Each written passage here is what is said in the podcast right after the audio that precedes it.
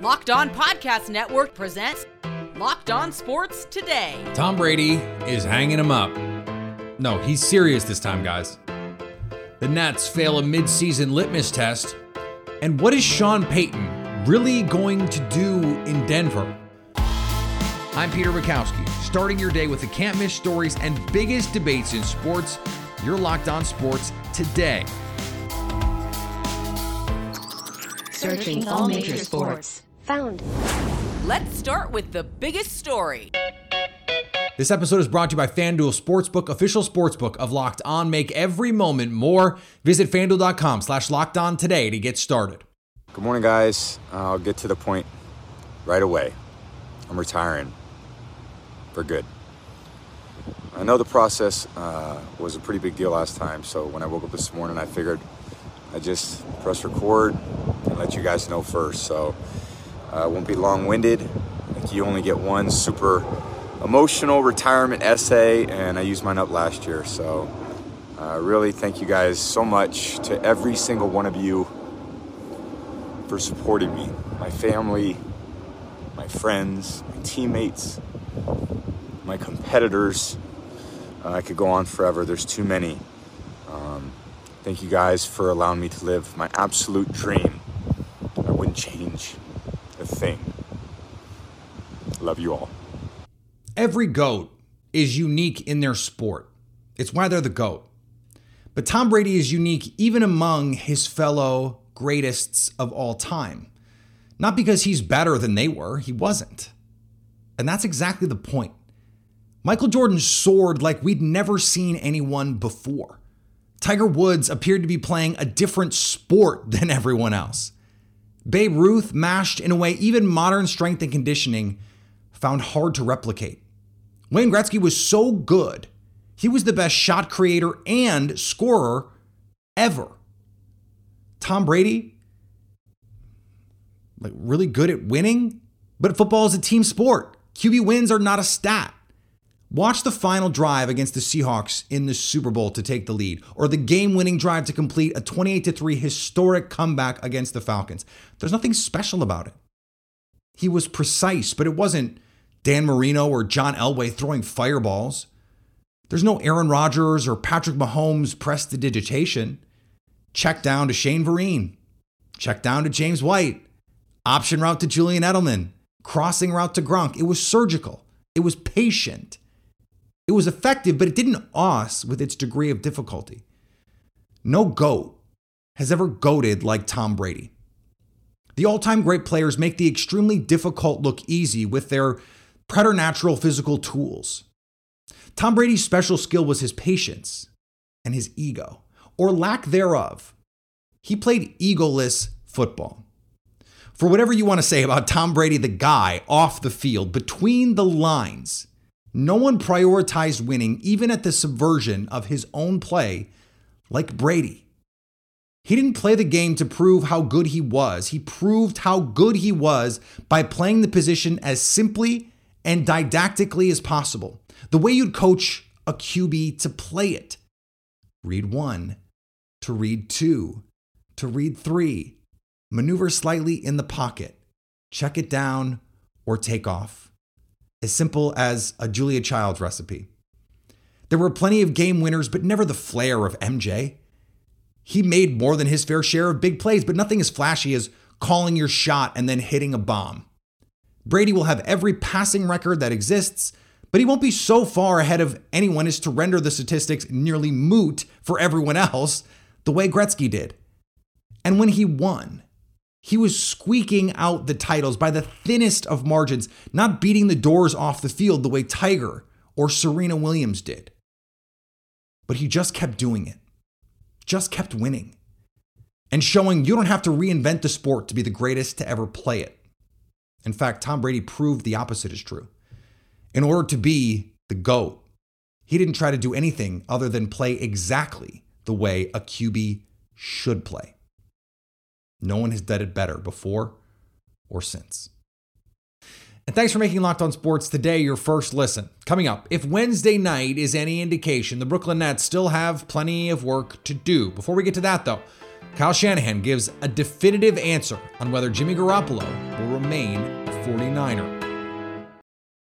This year, the only app you need at your Super Bowl party is FanDuel, America's number one sports book.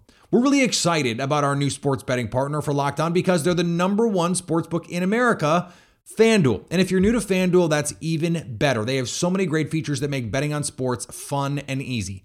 Download FanDuel now so you can bet on Super Bowl 57 with a no sweat first bet.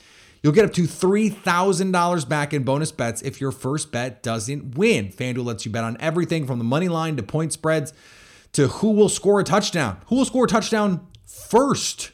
Or maybe Super Bowl MVP? FanDuel has the odds on Patrick Mahomes plus 120 to win the award, Jalen Hurts plus 125. Want to bet on a non quarterback? The next closest Super Bowl MVP odds at FanDuel offer Travis Kelce at 13 to 1. Kind of like those. Do this all on the FanDuel Sportsbook app that is safe, secure, and super easy to use. So join FanDuel today at fanduel.com slash locked on to claim your no sweat first bet on Super Bowl 57. That's fanduel.com slash locked on. Make every moment more with FanDuel, official sportsbook partner of the NFL. Now, here's what you need to be locked on today.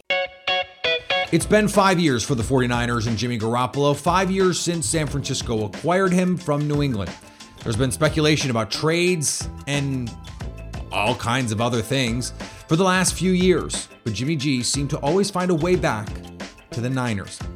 Looks like that is all over now. When Kyle Shanahan was asked on Wednesday if there was any scenario in which Jimmy Garoppolo could return, he had this to say. No, I don't see any scenario of that. Yeah, no, I gotcha. That being said, it's the NFL. Never say never. The Memphis Grizzlies thought they had a win. Then the fourth quarter happened and the Portland Trailblazers left Grind City with a win. The Memphis Grizzlies were in control of the Portland Trailblazers on Wednesday night until a disastrous fourth quarter left the Grizzlies wondering what might have been, as they have lost now six of their last seven basketball games after their loss to the Portland Trailblazers. I'm Joe Mullinax of Locked On Grizzlies. Damian Lillard is having an all NBA year. That's not a surprise if you've been paying attention, nor is the fact that Anfernee Simons can put buckets up against the best of them as well.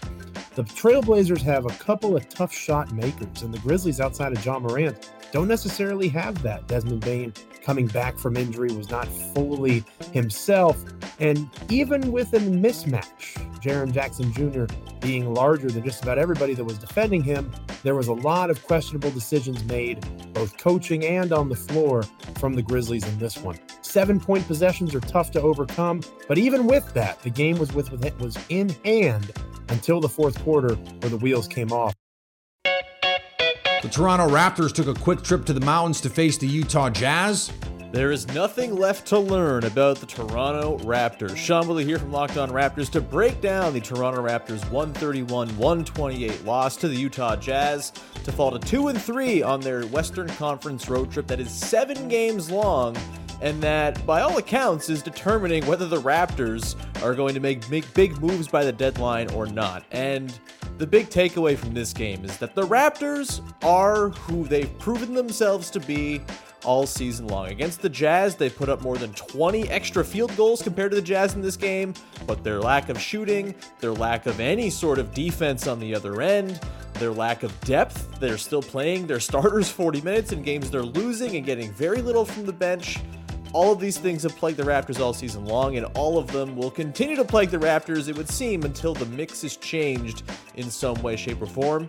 Who knows how that comes? It could be moving off of pending free agents like Gary Trent Jr. and Fred VanVleet for smaller assets to retool in the offseason with more money on the books. It could be a bigger move like OG Anunoby. It could even be Pascal Siakam. I don't think it will or should be necessarily, but this team has struggled so mightily that nothing between now and the trade deadline from the Raptors would surprise me. And on the ice, the Boston Bruins cruise to an easy road victory over the Toronto Maple Leafs. The losing streak is over, and the Boston Bruins are heading into the All Star break and their bye week on a high note after defeating the Toronto Maple Leafs here on Wednesday evening. This is Ian McLaren, host of Locked On Boston Bruins, and it was an unlikely cast of characters who got the Bruins on the board early on with goals from Derek Forbort, shorthanded, uh, one from Brandon Carlo, another from AJ Greer before the check line took over from some needed insurance with Pavel Zacha adding a couple in the third period to ice it for the Bruins. It ended their three game losing streak, cements their record as tops in the NHL, and takes them to the All Star game and into their bye week next week on a high note after having lost the previous three. So good on the Bruins. Stay up on all the latest on the Locked On Bruins podcast. And in WNBA news, one of the biggest free agent moves in WNBA history happened on Wednesday. Former league MVP Breanna Stewart has decided to play for the New York Liberty, leaving the Seattle Storm after winning two championships in seven years. This via an announcement on Twitter. Wednesday marked the first time WNBA free agents can officially sign contracts and offer sheets for the 2023 season. While on SportsCenter, Stewie said, I feel like why not go to the biggest market in all of sports? And I'm really excited to go after their first championship. The Liberty are fast becoming a super team. The Knicks could only be so lucky. Here is another story you need to know. For a while there, it was no Kevin Durant, no problem for the Brooklyn Nets. And then they lost four straight. And they got, got back on track a little bit. And then they ran into the Boston Celtics. A 139 to 96 beatdown. This was a 46 to 16 game after one quarter. Not great, Bob. Adam Armbrecht from Locked On Nets joins me now. And, and Adam, I think if you're a Nets fan, you're going, okay, none of this matters until Kevin Durant is back and healthy. But the other key pieces uh, were were involved in in this one. Kyrie Irving uh, played 31 minutes. So what do you take out of a game like this with the understanding that look, it's it's early February, there's a long way to go, and you don't have Kevin Durant. You know, Peter, you never call when the Nets are winning. I feel like that's something That's disrespectful. not true. We could, we That's could not true. no, there's been a lot of good conversations around a lot of the positive things for the Brooklyn Nets. But right now, without Kevin Durant, a game like this, it's funny because Boston is a bad matchup for Brooklyn, even at full strength. They've they've lost now nine, uh, 10 games, excuse me, including the playoff sweep last season. Now, a healthy whatever version of Ben Simmons, that makes a big difference inside of these matchups. But I, I, try not to put a lot of stock in this. You don't have Ben Simmons out there tonight, at least even just from a defensive perspective. You don't have TJ Warren, who's a bigger scoring on ball scorer who can score at all three levels for you. So there are some little things like that. And also 46 to 16, a 139 to 98 loss. It is a bit of a gut punch. And I think it, it can suggest that even at full strength, the Brooklyn Nets are are looking up a little bit at Boston, who is uh, right now the most dangerous, dominant team in the Eastern Conference. It doesn't help when you shoot 41% from the floor, 23% from three, and on the other side, Boston shoots almost 60% from the floor and almost 50% from three. Um, is is are the Nets in a situation where they're going, okay, Ben Simmons gets healthy, um, Kevin Durant gets healthy, we like this group, or or do you look at where they are in the East, maybe looking up at Milwaukee as well, maybe looking up at Philadelphia as well, um, and go, eh, a move on the margins would actually be exactly what this team needs to solidify themselves as they try to make a run here. Yeah, it, it's curious because the Brooklyn Nets, some organizations are a little bit more open with what their intentions are. They, they like to communicate through the media a little bit more heavily. The Nets are very close to the vest. So when you talk about the deadline coming up and moves that they can make, there's a couple of factors. One, they don't have a lot of draft capital. They don't have a lot of valuable young assets. Cam Thomas played in this game tonight, but he's a guy that's been sparsely used by and large. Day'Ron Sharpe still developing.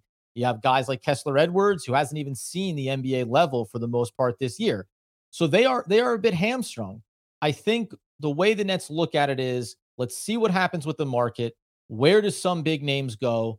Do some of the price points come down? And if we can make a targeted move that gives us a little bit more size, a little bit more scoring, yes, we'll go and do it. But there, there's a really razor's edge that the Nets, Sean Marks, Joe Tsai are sitting on right now. Because if you go all in, then there's nothing left.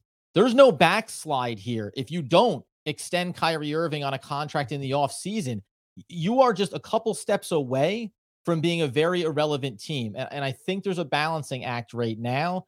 And we may not find out until the deadline as the final hour ticks if Sean Marks is able to execute something that really moves the needle for this team. At full strength, do you do you feel right now that this is a team that that can compete in the Eastern Conference, or or have we just not seen enough to even answer that?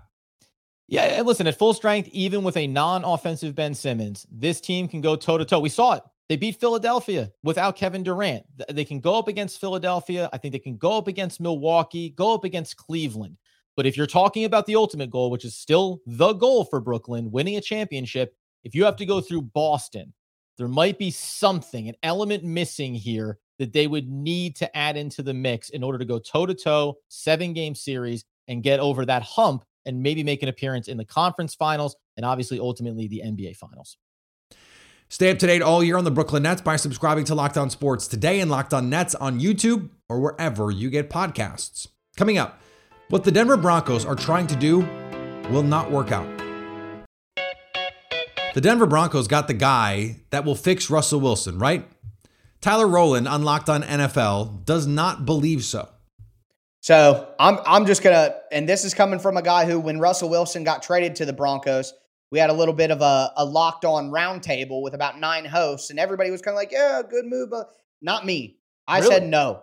No, the Bron- I'm not convinced that the Broncos are a good team because they got Russell Wilson. And here Damn. is what I have to say. This is insane by Denver. This is a bad move. This is not going to work. This is not smart. Number one, you gave up the number 29 pick in the draft. You gave up a first round pick. You gave up a second round pick in 2024 just to acquire a coach. Not only a coach, but a coach who hasn't won a Super Bowl since I was a freshman in college. We aren't talking about this is like the Raiders trading for Jon Gruden off a fresh Super Bowl that he just won. Sean Payton hasn't done a damn thing in the NFL of consequence in 13 years.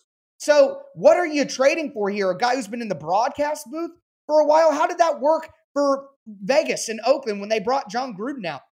to me to not only they're going to pay him a buttload of money the reports are that he wants 20 million a year and maybe it's not that high but it's going to be over 10 million and oh, they paid draft picks to do it on top of what they gave up to get Russell Wilson so you have sunk so much of your assets and your money into two guys who are past their prime over the hill and are not what you think they are and what you're paying for. This is insane. And you know why something like this happens? Because you get a new owner, and a new owner comes in there swinging the stick, and they want to let everybody know hey, we're doing something big here. We're making a statement. We're making right. a big impact. I'm going to let everybody else in the league know that right. I'm here to win. And they do something dumb.